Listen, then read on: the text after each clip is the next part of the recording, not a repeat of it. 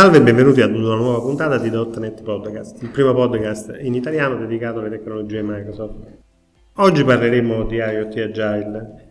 Sono con noi due ospiti in questa puntata, Felice Pescatore e Giuseppe Famiglietti. Felice già è stato nostro ospite in diverse puntate. Ciao Felice. Ciao Antonio, ciao a tutti. Ciao Giuseppe. Ciao Antonio, ciao a tutti.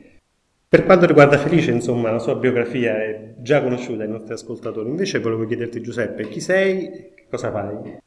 Sono Giuseppe Famiglietti, sono senior software engineer e da circa dieci anni mi occupo di progettazione di architetture software, soprattutto in ambito SOA.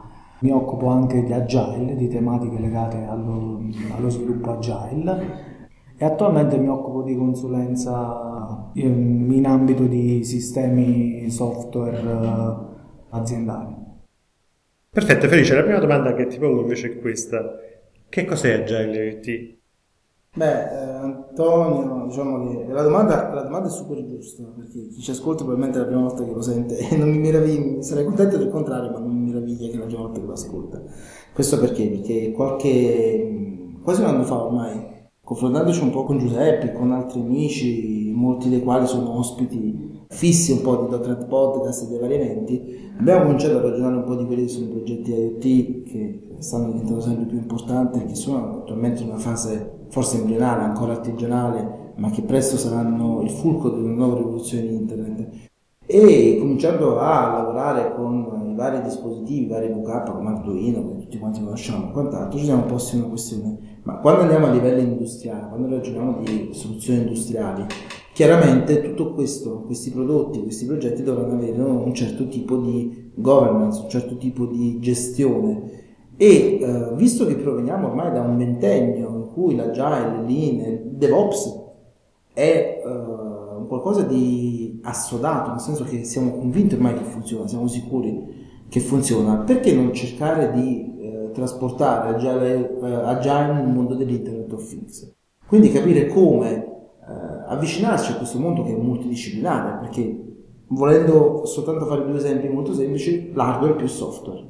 Quindi non parliamo solo di software, ma andiamo oltre i confini del software. E effettivamente è un lavoro che abbiamo cominciato a fare, una discussione che abbiamo cominciato a fare con social, molto aperto nella community eh, di Get Latest Version, con anche persone che non c'erano, come Giuseppe che attualmente sta entrando nella community, e ragionare proprio sul discorso, ok, tutte le nostre esperienze, agile, di sviluppo enterprise, di IoT diretto, mettiamole insieme e cerchiamo di capire come poter uh, portare a termine con successo un progetto IoT. Immaginiamo, ragioniamo su questo. E mi preme enfatizzarlo, il successo, almeno per quanto riguarda la, la costruzione di quella che poi risulta essere una proposta, un prototyping, cioè qualcosa che è in continua evoluzione, una proposta che deve trovare poi applicazioni concrete, c'è già un piccolo successo, l'essere riusciti a creare un lavoro open di team, quindi tipicamente quando si pensa all'open si pensa a progetti software, a qualcosa che uno può scaricare da un repository e mettere in funzione. In realtà noi stiamo ragionando di un approccio, una metodologia che nasce in chiave open source. Quindi comunque è un po' come calare la metodologia agile o quant'altro nel mondo IoT. Assolutamente, quello, è quello l'obiettivo finale, avere appunto una uh, gestione dinamica di un progetto IoT perché comunque, uh, come vedremo nel corso anche di questa puntata, uh, le tematiche, i rischi, le modifiche da fare anche in corso di realizzazione non sono poche, quindi parliamo di un contesto in continua evoluzione e noi ci dobbiamo allineare adesso. Giuseppe, invece in merito, potresti chiarirci qualche cosa in più sul contesto di riferimento in cui ci stiamo muovendo? Allora, il contesto di riferimento è quindi relativo al mondo dell'IoT, eh, per ciò che riguarda quelle che sono le, pre- le previsioni parlano chiaro, cioè in un futuro non troppo remoto avremo l'intero mondo della rete subordinato a dei sistemi che comunque comunicheranno tra di loro quindi si stima miliardi di dispositivi connessi in rete e quindi eh, tutto ciò che eh, fino a pochi anni fa non era nemmeno pensabile adesso diciamo è comunque una realtà. Quindi il discorso è questi dispositivi saranno sempre di più, sempre più numerosi e sempre più smart. La loro connotazione smart eh, ci pone appunto questo interrogativo, eh, mentre in precedenza l'hardware era diciamo qualcosa eh, relativo ad un uh, processo tra virgolette manifatturiero, nel senso che c'era una sorta di catena di montaggio che poi portava alla realizzazione di schede elettroniche, eh, quindi eh, all'interno di un contesto ben delineato. Siccome adesso questi dispositivi eh, diventeranno sempre più smart e quindi la parte eh, software relativa a questi dispositivi avrà sempre più valore, la nostra idea, come ci diceva Felice, era quello di eh, creare eh, una sorta di ponte tra, tra quella che è eh, la metodologia attualmente eh, utilizzata per quanto riguarda lo sviluppo software e quello che riguarda lo sviluppo dei dispositivi di tipo IoT, quindi di, di questa tipologia di device. Quindi abbiamo eh, le smart car, smart home, smart city, cioè eh, in qualsiasi contesto, che sia eh, la, la domotica, o che sia eh, l'energia o che siano altre tipologie di contesto, eh, avremo comunque futuro, in un futuro prossimo questi dispositivi che dialogheranno tra di loro e eh, saranno sempre più capaci di avere una propria logica. Giuseppe hai parlato di smart car, smart home, smart city. Quali sono gli ambiti di questi tre principali filoni poi che abbiamo nell'ambito IoT? Allora, ehm, per quanto riguarda le smart city si parla di dispositivi capaci di controllare determinati parametri, tra cui la qualità dell'aria oppure eh, il risparmio energetico dal punto di vista delle pubbliche amministrazioni e quant'altro.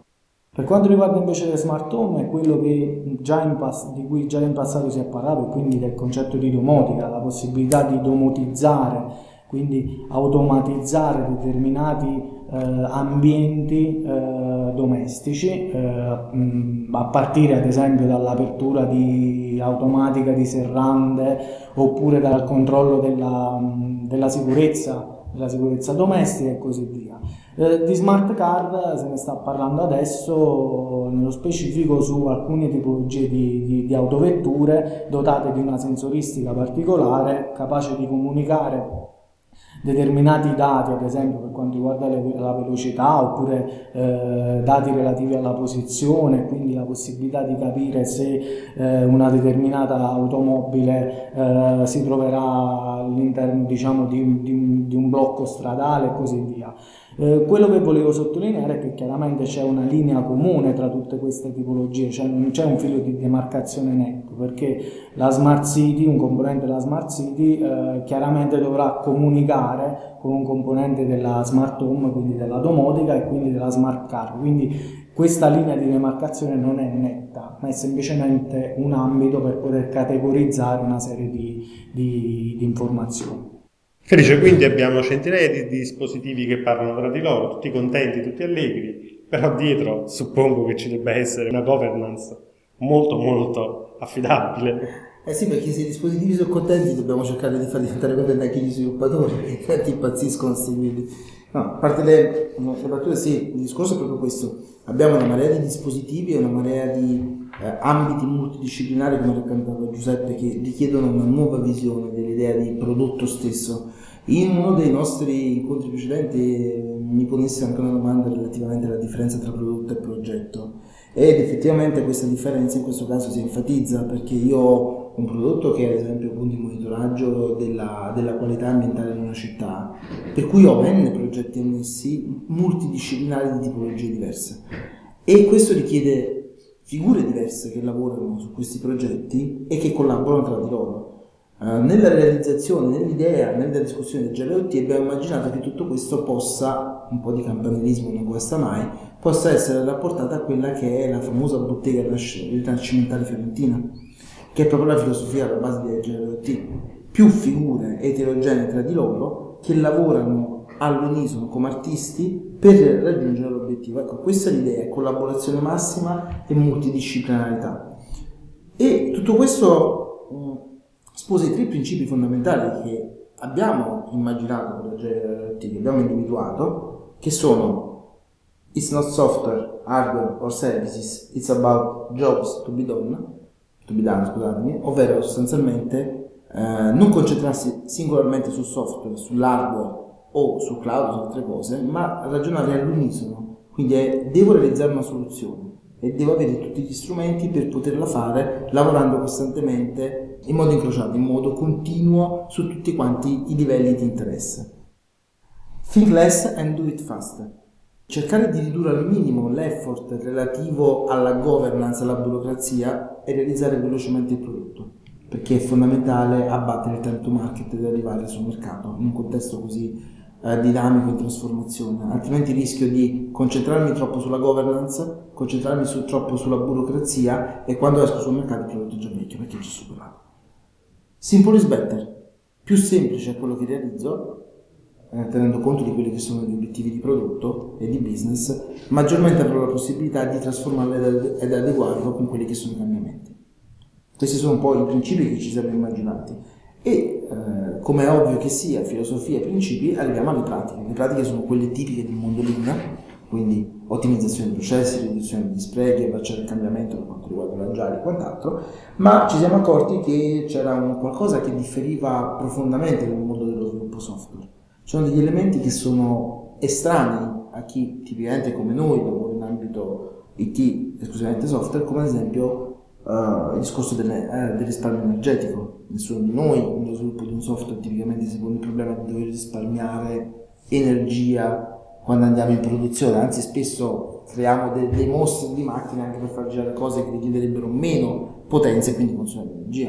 Ma nel mondo dell'IoT il discorso dell'energia è fondamentale perché se un device installato dove non è possibile eh, sfruttare una fonte energetica continuativa come l'energia elettrica, ma devo sfruttare fonti alternative come quella solare o quant'altro, devo riuscire a progettare un device che mi garantisca correttamente sua, il suo funzionamento per il periodo previsto, quindi risparmiando energia, utilizzando batterie. Quindi tutto questo è una sfida nuova per chi viene dal mondo del software, perché nessuno di noi ne ha mai parlato. Per questo abbiamo introdotto il concetto di CAS, quindi Cloud, Energy e Security.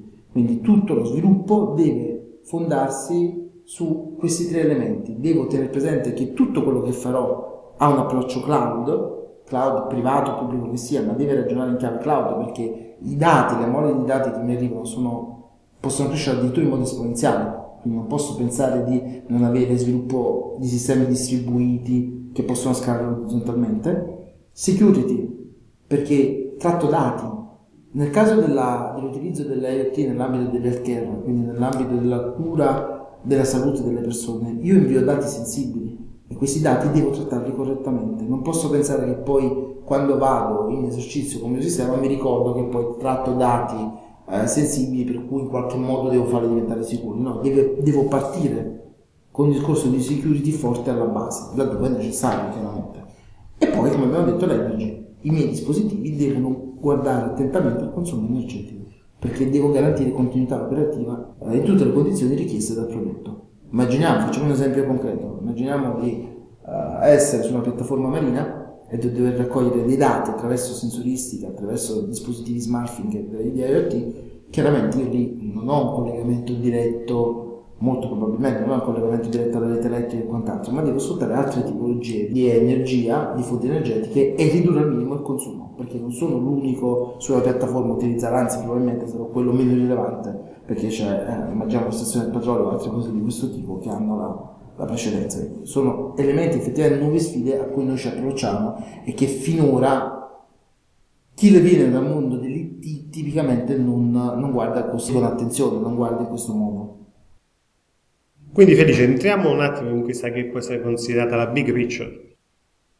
Sì, il contributo di tutti noi ha portato a realizzare una big picture abbastanza dettagliata. Premesso che tutto quello che ci siamo raccontati finora è che eh, gli amici possono uh, approfondire eh, visionando il draft che è disponibile eh, gratuitamente online, è open, abbiamo detto prima, è un progetto open di community e quant'altro. La big picture che abbiamo ottenuto è una big picture che eh, sintetizza tre fasi, quella di prototipazione, quella di ingegnerizzazione, di realizzazione che si voglia e quella di deployment, quindi di spiegamento della soluzione. Ognuna delle tre fasi è caratterizzata poi a sua volta da cerimonie, artefatti, eh, di dettaglio e quant'altro, che consentono di fare principalmente tre cose primarie. Nella fase di prototyping io devo partendo dall'idea, ho un'idea, ho, una, un cliente che mi commissiona qualcosa, devo verificare la sostenibilità del business su quell'idea, quindi il fatto che quell'idea, per quanto bella sia, abbia anche una possibilità di avere un mercato, abbia anche una uno studio di fattibilità. Sì, uno studio di fattibilità che però attraversa un po' tutte le fasi che ci siamo raccontati,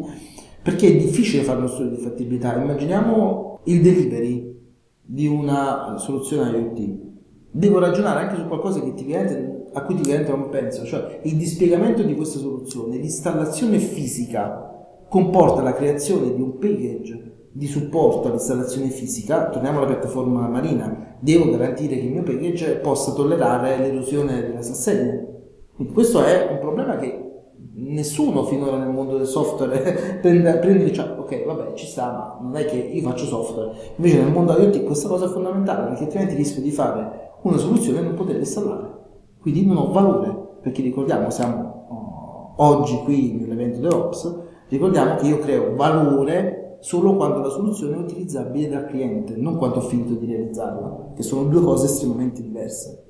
Quindi prototyping è sostenibilità, come giustamente dici tu, studio di fattibilità della soluzione, però studio di fattibilità multidisciplinare anche qui, da cui deriva che cosa? Deriva un elenco di attività da fare, il nostro classico product backlog in chiave Agile Lean, da cui poi parto tutte le iterazioni della fase di engineering e comincio a realizzare la mia soluzione, che ripeto è un mix tra software, firmware o servizi cloud, tutto quello annesso, hardware, perché comincio a prototipare il mio hardware, perché uh, sfatiamo subito un mito, non posso andare in produzione con Arduino, nel 99% dei casi non posso andare in produzione con una board fatta appunto per sperimentare, ma poi devo renderla efficiente, quindi probabilmente dovrò realizzare un BOM, un Bill of Materials, un elenco di cose da fare, dovrò progettare la mia board, dovrò darla a una società manifatturiera che me la sviluppa con tutto quello che deve realizza il package, fa tutto. Eh, tutto quello che ne consegue. Se sono un'azienda che ha diverse divisioni, probabilmente potrei farlo anche interno, però ho bisogno di coordinare le attività, perché non posso pensare, ok, uno fa l'hardware, uno fa il software, poi metto il software sopra l'hardware, non funziona, deve esserci comunicazione diretta. Alla fine arriviamo al spiegamento e a continuous improvement e, e continuo miglioramento perché una volta dispiegato l'hardware, l'hardware è difficile da cambiare. Immaginiamo solo i costi di sostituzione di mille device sparsi per il mondo, diventa molto difficile. Quindi anche l'ottica di sviluppo diventa un'ottica per cui io devo realizzare un software molto uh, malleabile, molto adattabile, per cui se ho un problema hardware, ma come tipicamente accade anche per, immaginiamo le CPU, tutte le CPU hanno una backlist che viene poi corretta tramite il BIOS, tramite il sistema operativo, tramite il che... Anche in questo caso, se abbiamo un problema hardware, dobbiamo gestirlo a livello software. Non certo, se, se, invio una sonda su Marte, non posso mica mandare lì qualcuno a mettere apposta la sonda. L'abbiamo visto anche con le sonde attuali, i clienti fanno l'aggiornamento del software e cercano di risolvere il problema. Poi, ok, se il problema è risolvibile, abbiamo cannato completamente il progetto, questo è un altro discorso, ma l'idea di Agile IoT è proprio quello di arrivare a una soluzione che fa abbastanza bene quello che ci si aspetta che faccia e poi poter intervenire via software primariamente per mh, mm, cercare di correggere quelle anomalie che ci sono sfuggite. Giuseppe, invece, come è costituito Agile IoT? Agile IoT, eh, il core è costituito da, innanzitutto parlerei della strutturazione del team. Abbiamo eh, ipotizzato, eh, riprendendo diciamo, sempre il concetto relativo all'agile, eh, attraverso chiaramente l'aggiunta di determinati ruoli specifici che facessero riferimento comunque a quello che è l'aspetto che riguarda l'AT, eh, come diceva Felice in precedenza. Quindi abbiamo eh, dei primary rules che eh, sono eh, praticamente i ruoli primari costituiti dal team che eh, svolgerà il progetto durante tutto il percorso del progetto. Abbiamo poi dei closer rules che riguardano degli aspetti relativi a determinati ambiti disciplinari. Come abbiamo detto in precedenza, il nostro obiettivo è quello di fondere la, la visione agile relativa allo sviluppo software classico e, eh, e quella relativa allo sviluppo uh, hardware. Eh, chiaramente determinati concetti che possono essere banali in un caso, ad esempio come parlava Felice, il concetto della, della, dell'energia, del power saving, che dal punto di vista di un progettista hardware potrebbe essere qualcosa di banale, nel senso che è qualcosa che, a cui subito si pensa, chiaramente dal punto di vista dello sviluppatore è qualcosa a cui non ci si pensa mai. Quindi questi ruoli che attraversano, che sono dei ruoli cross-cutting, eh, servono per definire dei punti eh, cardine eh, da non violare nel momento in cui si effettua anche un design architetturale. Per esempio il protocollo HTTP è un protocollo validissimo che viene utilizzato attualmente eh, nell'ambito delle trasmissioni. Eh, chiaramente nel momento in cui ho una tipologia di sensore particolare che deve trasmettere pochissimi dati, è inutile utilizzare un protocollo HTTP che ha un overhead molto alto per poter trasmettere mh, pochi dati, eh, quindi avrei comunque un overhead, maggior tempo, maggiore consumo energetico, l'ideale sarebbe utilizzare qualche protocollo specifico eh, nell'ambito dell'IoT. Quindi, eh, ricollegandomi al discorso di prima, questi ruoli eh, devono cercare di guidare fissando dei paletti anche nella fase iniziale della progettazione architetturale. Temporary Team eh, è rappresentato da un team appunto temporaneo eh, che viene utilizzato soprattutto nella fase preliminare, che è una fase eh, direi molto importante perché ha la necessità eh, di eh, andare a validare determinati requisiti non solo funzionali perché il nostro obiettivo dal punto di vista metodologico non è quello soltanto di applicare, avere una visione tecnologica o funzionale. Eh, l'idea di fondo della metodologia è quello di eh, andare a verificare anche che la, la possibilità eh, che l'azienda sia pronta a questa tipologia di cambiamento. Faccio un esempio, nella fase prototipale io potrei rendermi conto che la mia azienda ha una strutturazione gerarchica e burocratica eh, tale eh, da non consentirmi una, ad esempio un approvvigionamento veloce per quanto riguarda un, un evaluation kit. Quindi se io devo, fare, se io devo acquistare un, un evaluation kit e il mio sistema aziendale interno eh, mi fa attendere 3, 4, 5 mesi, vuol dire che non siamo in ottica agile, quindi lo, la, la, fase iniziale di prototyping serve anche a validare questo. Quindi se si arriva ad una situazione del genere vuol dire che in una fase di retrospettiva eh, bisognerà mm, cercare di capire come poter fronteggiare queste problematiche. Ritorniamo alla costituzione del team. Abbiamo individuato il, all'interno del team uh, diversi ruoli, tra cui il T-shape maker, uh, che appunto è costituito dai makers, dal prime maker che sostanzialmente rappresenta il team lead o lo scrum master in questo caso, è colui che eh, guida il team sia dal punto di vista metodologico che dal punto di vista eh, tecnologico. Inoltre il ruolo del prime maker è molto importante in questa fase perché ha anche, la, ehm, eh, anche il ruolo di eh, poter eh, coadiuvare una serie di attività eh, che riguardano ad esempio l'approvvigionamento, l'approvvigionamento hardware. nell'ambito Nell'ambito del, dell'IoT si potrebbe decidere di sviluppare prima una, un prototipo e poi decidere di eh, commissionare lo sviluppo vero e proprio dell'hardware a terze parti. Il prime è colui che comunque ha il controllo anche di questa fase del processo. E poi abbiamo il concetto del product owner che è la figura presa dal, dal mondo agile che riguarda chi fa, eh, chi è che dà valore, chi è che valorizza il lavoro del, degli sviluppatori del team sostanzialmente. E a questo punto Felice che cosa ci restano? Artefatti e cerimonie, che sono? Sì, beh, eh, Giuseppe ha un po' descritto quella che è l'idea dell'organizzazione del team, quindi team ruoli primari e ruoli secondari, però eh, c'è da illustrare ai nostri amici come e su cosa queste persone, questo team integrato lavora. Ovviamente il primo elemento da illustrare è eh, effettivamente sono i work item su cui andranno a lavorare. Eh, per quanto riguarda il concatenment, noi abbiamo immaginato che possiamo suddividere il tutto a livello di granularità crescente o decrescente, se si parte dall'alto verso il basso, in varie storie, signal e slot. Uh, chiariamo subito con un esempio come questi elementi sono relazionati tra loro. Facciamo prima l'esempio, facciamo prima l'esempio della, eh, del monitoraggio della qualità ambientale di una città. Immaginiamo di entrare nel dettaglio, immaginiamo di voler monitorare la qualità su una singola strada.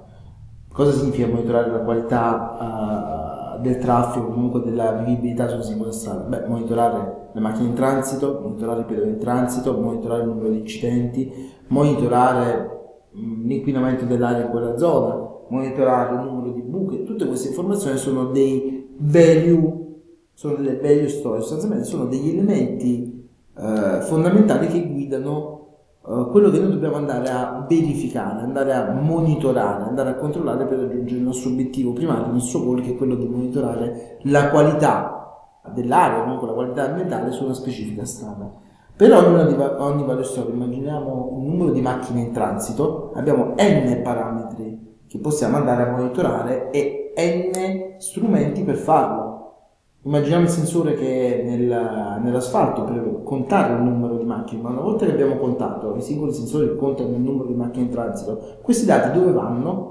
Probabilmente abbiamo bisogno di un servizio in cloud che ci consente di fare un'aggregazione dei dati e quindi legarlo al timestamp, quindi vedere per ogni ora, per ogni mezz'ora, per ogni minuto quante macchine passano su quella strada. Ecco, quindi passiamo da un livello che la value story, quindi la, l'elemento di valore il monitoraggio del traffico, del passaggio delle auto, a un elemento di maggior dettaglio, quindi il sensore che conta le macchine, il servizio cloud che le elabora, uno storage, SQL, non SQL, quello che sia, che tiene traccia di queste informazioni, e anche un cruscotto che deve mostrare a un operatore probabilmente l'aggregazione di queste informazioni. Tutti questi sono dei signal nel nostro ambito, quindi sono eh, un termine che si appresto chiaramente dal mondo dell'elettronica, sono ho un segnale, ho un input, lo devo elaborare, trasmettere attraverso vari step per poter raggiungere un monitoraggio. Quindi ho i signal su cui lavorare. I nostri team lavoreranno su che cosa? Sulla creazione del sensore, sulla creazione del servizio, sulla uh, loro visualizzazione e aggregazione e chiaramente lo faranno in modo congiunto, in modo tale che questo processo poi produca una serie di elementi di delivery che lavorano bene insieme. Ma siamo ancora a un livello alto, possiamo scendere ancora di più. Andiamo a dettagliare il task. Il task che può essere il lavoro, ok, creo effettivamente eh, il prototipo dell'hardware, oppure vado a sviluppare il servizio specifico e questi sono a loro volta degli slot per chi è pratico con il mondo agile possiamo fare un paragone diretto. Value story sono le feature, le, i signal sono le user story, i slot sono i task.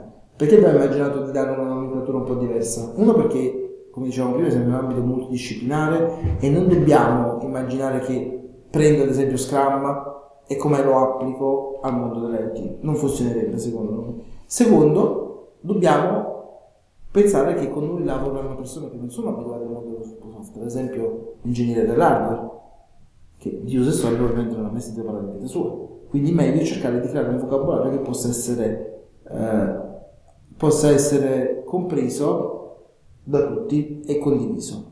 Detto questo, chiaramente devo poter gestire questi elementi correttamente in un flusso organizzato e quindi utilizzerò strumenti di visual management. Abbiamo cose, il classico product backlog, ho tutti gli elementi da sviluppare per raggiungere l'obiettivo del prodotto.